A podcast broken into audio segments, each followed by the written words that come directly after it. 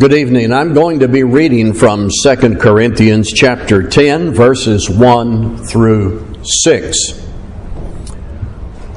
Paul, an inspired apostle to the church at Corinth. In 1 Corinthians, the crisis of division, the intrusion of human wisdom, immorality, disorder in their worship, Paul takes up each issue, exposing the sin and applying the remedy. Reading through Second Corinthians, you get the impression that some progress had been made. He even says in chapter 7, verse 10, that godly sorrow had produced repentance. But there was an ongoing issue not peculiar to Corinth.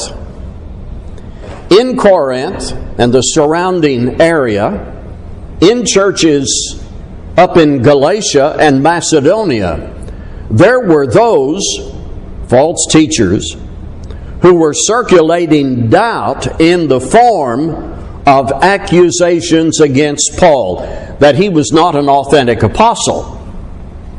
Paul must respond to those charges not from pride or vengeance, but for the sake of the Lord's work. Some were saying, Paul may seem to be really strong in his letters, but in person he's weak. And those accusations against Paul that had impact on the Lord's work prompted the Holy Spirit through Paul to give this response in 2 Corinthians 10, verses 1 through 6. I, Paul, myself entreat you by the meekness and gentleness of Christ. I, who am humble when face to face with you, but bold toward you when I'm away. I beg of you that when I am present, I may not have to show boldness with such confidence as I count on showing against some who suspect us of walking according to the flesh. For though we walk in the flesh, we are not waging war according to the flesh. For the weapons of our warfare are not of the flesh, but have divine power to destroy strongholds we destroy arguments and every lofty opinion raised against the knowledge of God, and take every thought captive to obey Christ, being ready to punish every disobedience when your obedience is complete. Let's talk about some of this tonight, and I'll introduce my topic. Notice what Paul's accusers considered to be weak was actually the meekness and gentleness of Christ and the humility that is fundamental to Christians. However, there was a legitimate boldness that Paul exhibited in his confident and energetic preaching of the gospel and his opposition to the strongholds of sin and error, whether they were systematic or inside individuals. Paul was not bold in a worldly sense. He was not violent. He didn't use the typical methods of religious controversy in the time, insults and accusations. But Paul was a destroyer a warrior through his living and preaching the truth of the gospel. Now, the question might come up what do you do, Paul? In what ways are you bold and aggressive? And he responds, verses 5 and 6 We destroy arguments and every lofty opinion raised against the knowledge of God and take every thought captive to obey Christ, being ready to punish every disobedience when your obedience is complete. Paul was a human being, so that, that really means he lived and worked on the earth in a fleshly body. but his methods were not fleshly, were not worldly, were not juvenile. Now, what I want to do at this point, having introduced the context, I'm going to go back and read again verses 1 through 6 in 2 Corinthians 10. Let's put it all together. I, Paul, myself entreat you by the meekness and gentleness of Christ. I, who am humble when face to face with you, but bold toward you when I'm away, I beg of you that when I am present, I may not have to show boldness with such confidence as I count on showing against some who suspect us of walking according to the flesh. For though we walk in the flesh, we are not waging war according to the flesh. For the weapons of our warfare are not of the flesh, but have divine power to destroy strongholds. We destroy arguments and every lofty opinion raised against the knowledge of God, and take every thought captive to obey Christ being ready to punish every disobedience when your obedience is complete. I want to concentrate for a few minutes tonight on one key word in this text. One key word strongholds. All the major English translations have this word in verse 4 strongholds. Paul used the legitimate weapons of God to destroy strongholds, pull down corruption, tear down the walls constructed by the enemy, Satan. That divine power was not according to the flesh. Paul didn't have fleshly weapons, he had divine power through the Word. He preached it, he lived it, and one purpose was to destroy arguments and every lofty opinion raised against the knowledge of God.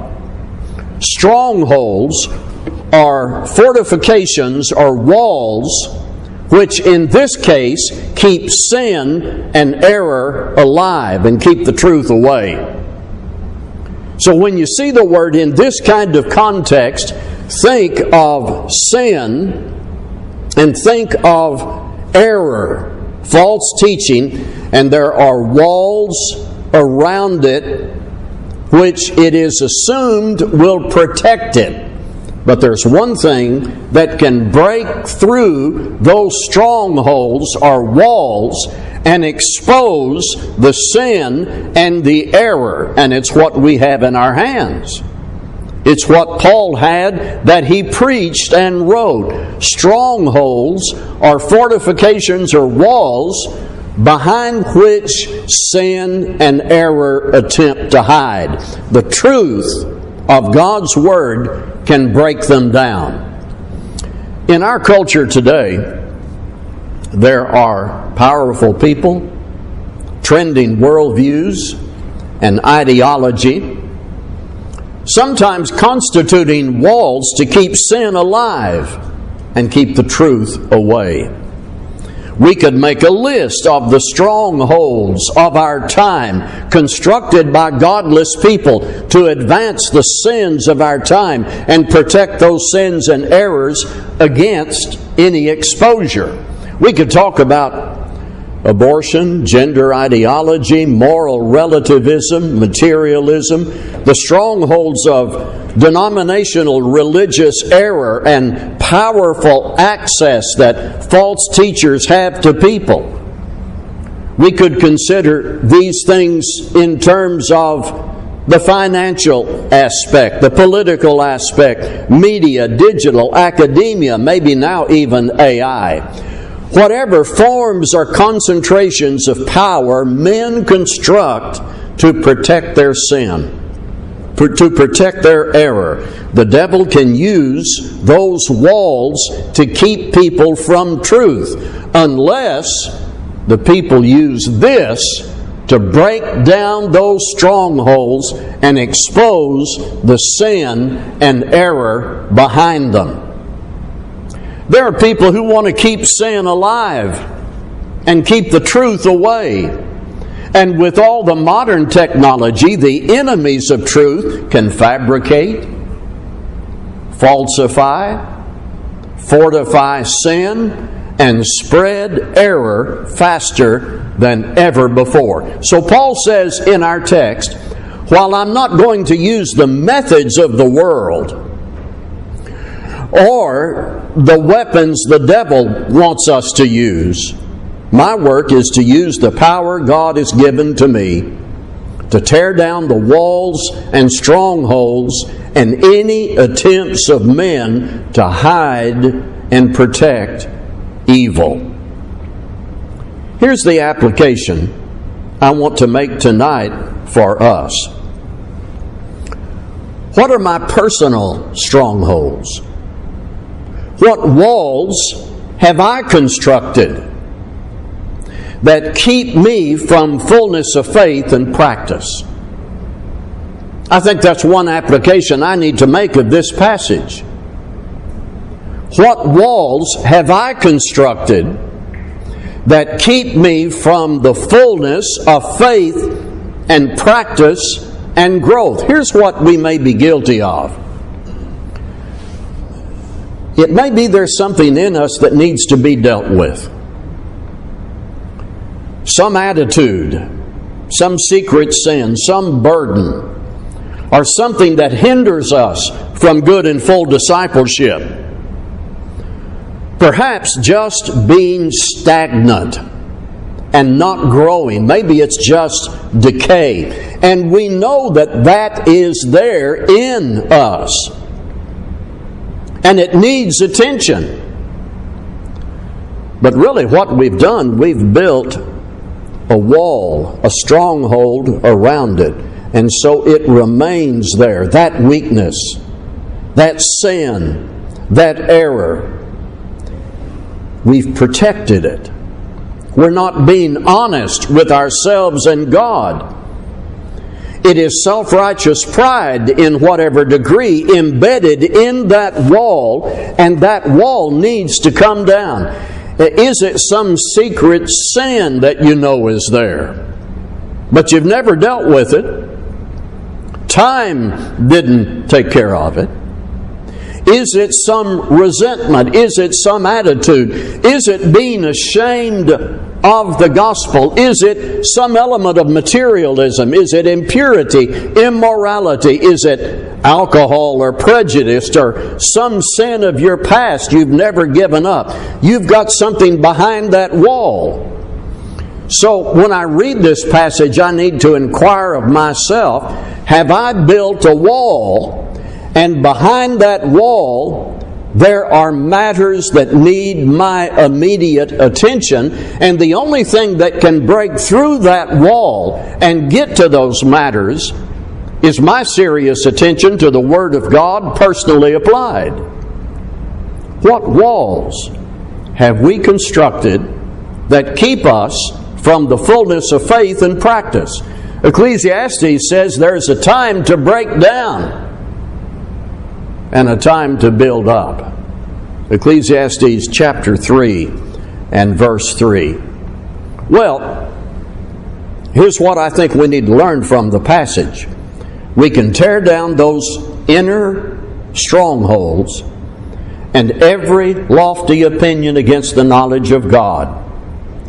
Vanity, lingering evil thoughts, a remnant of immaturity, if we have working within us the construction of these walls to protect the sins we need to confess, those walls need to be destroyed.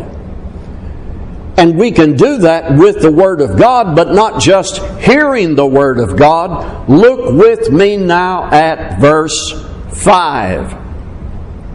Verse 5. We destroy arguments and every lofty opinion raised against the knowledge of God and take every thought captive to obey Christ. there's what we do about those walls.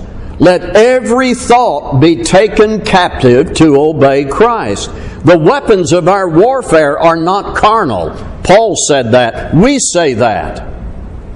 We do not use the typical instruments and methods of the world. Once we honestly face what is behind that personal wall within us, we tear down that wall and destroy that lingering sin by obeying Jesus Christ. And obedience to Him always means penitent confession, repentance. My secret sin may be some deeply rooted pattern of thought needs to come down. It may be some long standing attitude, and from time to time, signals come up in our brain that we know it's wrong, but we've left that wall up. It may be doubt. It may be deafness to the Word of God in some areas where we need to attend. Divisive impulses, corrupt imaginations, worry. We could go on and on with the list. Once we honestly face what we are protecting with that wall, that stronghold, we need to tear it down. We need to remove that lingering sin behind that wall by obeying Jesus Christ. I want you to listen again to our text. Not quite finished, but I want you to listen again. I, Paul, myself entreat you by the meekness and gentleness of Christ. I, who am humble when face to face with you, but bold toward you when I'm away, I beg of you that when I am present, I may not have to show boldness with such confidence as I count on showing against some who suspect us of walking according to the flesh. But though we walk in the flesh, we are not waging war according to the flesh. For the weapons of our warfare are not of the flesh, but have divine power to destroy strongholds. We destroy arguments and every lofty opinion raised against the knowledge of God and take every thought captive to obey Christ being ready to punish every disobedience when your obedience is complete. It is one thing to see that within us there are strongholds that keep us from full relationship with God. It's one thing to see those are there. It is another to use the word and obedience to Christ to tear down those strongholds. We may develop a certain ill conceived skill to detect a stronghold, to see that it's there, but make no effort to take it down. We need to take it down. What about how the wiles of the devil can intrude into our hearts? Am I using God's Word to pull those things away? Protect me. Those things that hinder me from running the race with full energy. Maybe we've not been able to find the spiritual fabric of energy to examine ourselves fully and take down those strongholds behind which Things are lingering and growing that shouldn't be there. I remember this hymn, couldn't find the name of it. For the things that I've done wrong, things that I remember long, hurting you and those I love, I'm very sorry, God. Help me, Father, now I pray. Take all sin and guilt away, cleanse the secrets of my heart. Psalm 51, please. That's where I want to close. In Psalms chapter 51, I'm looking at verses 1 through 10. A psalm of David. The heading says, When Nathan the prophet went to him after he'd gone into Bathsheba. Have mercy on me, O God, according to your steadfast love. According to your abundant mercy, blot out my transgressions. Wash me thoroughly from my iniquity and cleanse me from my sin. For I know my transgressions, and my sin is ever before me. Against you, you only have I sinned and done what is evil in your sight, so that you may be justified in your words and blameless in your judgment. Behold, I was brought forth in iniquity, and in sin did my mother conceive me. Behold, you delight in truth in the inward being, and you teach me wisdom in the secret heart. Purge me with hyssop, and I shall be clean. Wash me, and I shall be whiter than snow. Let me hear joy and gladness. Let the bones that you have broken rejoice. Hide your face from my sins and blot out all my iniquities. Create in me a clean heart, O God, and renew a right spirit within me. As we read the New Testament, the image and the reality of warfare is emphatic. But we don't bring into this spiritual battle the typical weapons of men. No violence, no deceit, no deals with the devil, no backdoor payoffs, favoritism, or strife. Though we walk in the flesh, we do not war according to the flesh. Here's what I want us to take from this passage. Before we can effectively use the Word of God to cast down the strongholds of sinful power in society, we have to pull down the strongholds in our own minds and lives, the walls we have not taken down behind which sin lingers bringing every thought into captivity to the obedience of Christ. Let's be standing as we sing.